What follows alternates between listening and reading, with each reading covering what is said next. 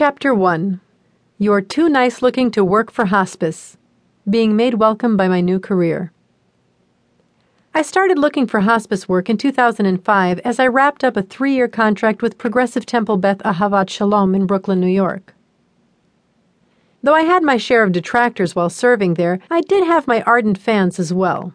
As my contract was drawing to a close, I interviewed for pulpit as well as hospice positions being ambivalent about leaving congregational life. The congregation was unaware that I was considering serving at hospice. As of yet unannounced to a soul, soon after I got the offer from United Hospice of Rockland, one of these fans said, Rabbi, I don't care how far away your next post is, I will follow you there. I told him I was overwhelmed with his faithfulness and touching sentiments, but that he would not want to fulfill his vow, as the only way he would be following me would be as a hospice patient. A portrait painter would have had a heyday capturing the motley crew of emotions all over his face. And that was one of the more positive reactions to my announcement of my career plans. One person made such an expression of disgust, you would think I had already ritually defiled myself from contact with the dead, as described in the book of Leviticus. He was afraid I would be contaminating him in no time. Sure enough, he backed away from our remaining opportunities to get together over coffee. Someone else, upon hearing the news, raised his arms as if to protect himself, emitted an oh, looked away, and retreated a step or two. Mentioning my new career to my congregants definitely was a way to throw a curveball into a conversation. Nowadays, there is a mischievous part of me that sometimes gets a kick out of springing the surprise upon unsuspecting listeners, such as fellow bed and breakfast guests. Yet another congregant gave me a knowing look, saying, That is just the kind of job that would suit you. Maybe I was imagining it, having been stung by the premature end of my tenure, but it felt like the subtext of that remark was a pulpit rabbi you should not or could not ever be. I had visited her a number of times for bereavement care, listening to her accounts of family lost in the Holocaust. Another reaction from multiple members of the congregation was, Oh, so you're retiring. So onward I went with all these votes of confidence to life at the edge. Though to be fair, some people greatly respect and marvel at this form of service. And, as with all new challenges, I was indeed on edge about what lay ahead. In addition to dealing with those often skeptical responses, I was not sure how a handicap of mine would play out in this new setting.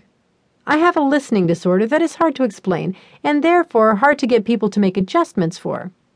When I hear other sounds the same time that I hear speech, my brain does not allow me to ignore the extraneous sounds and focus on the speech.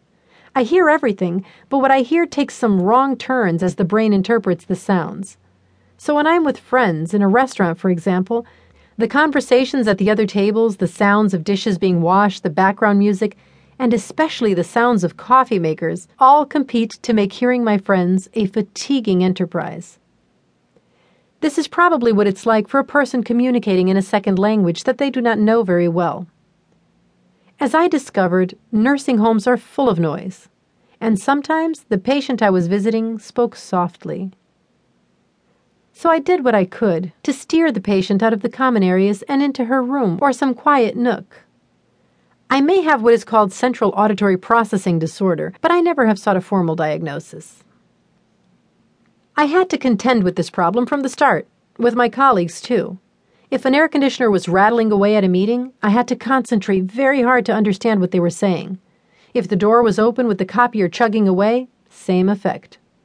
No matter how closely I concentrate on what people are saying on the job or off, I can guarantee you I miss a certain percentage of what is being said. Often than not, there will be some background noise which the normal brain unconsciously and automatically screens out, but my brain doesn't.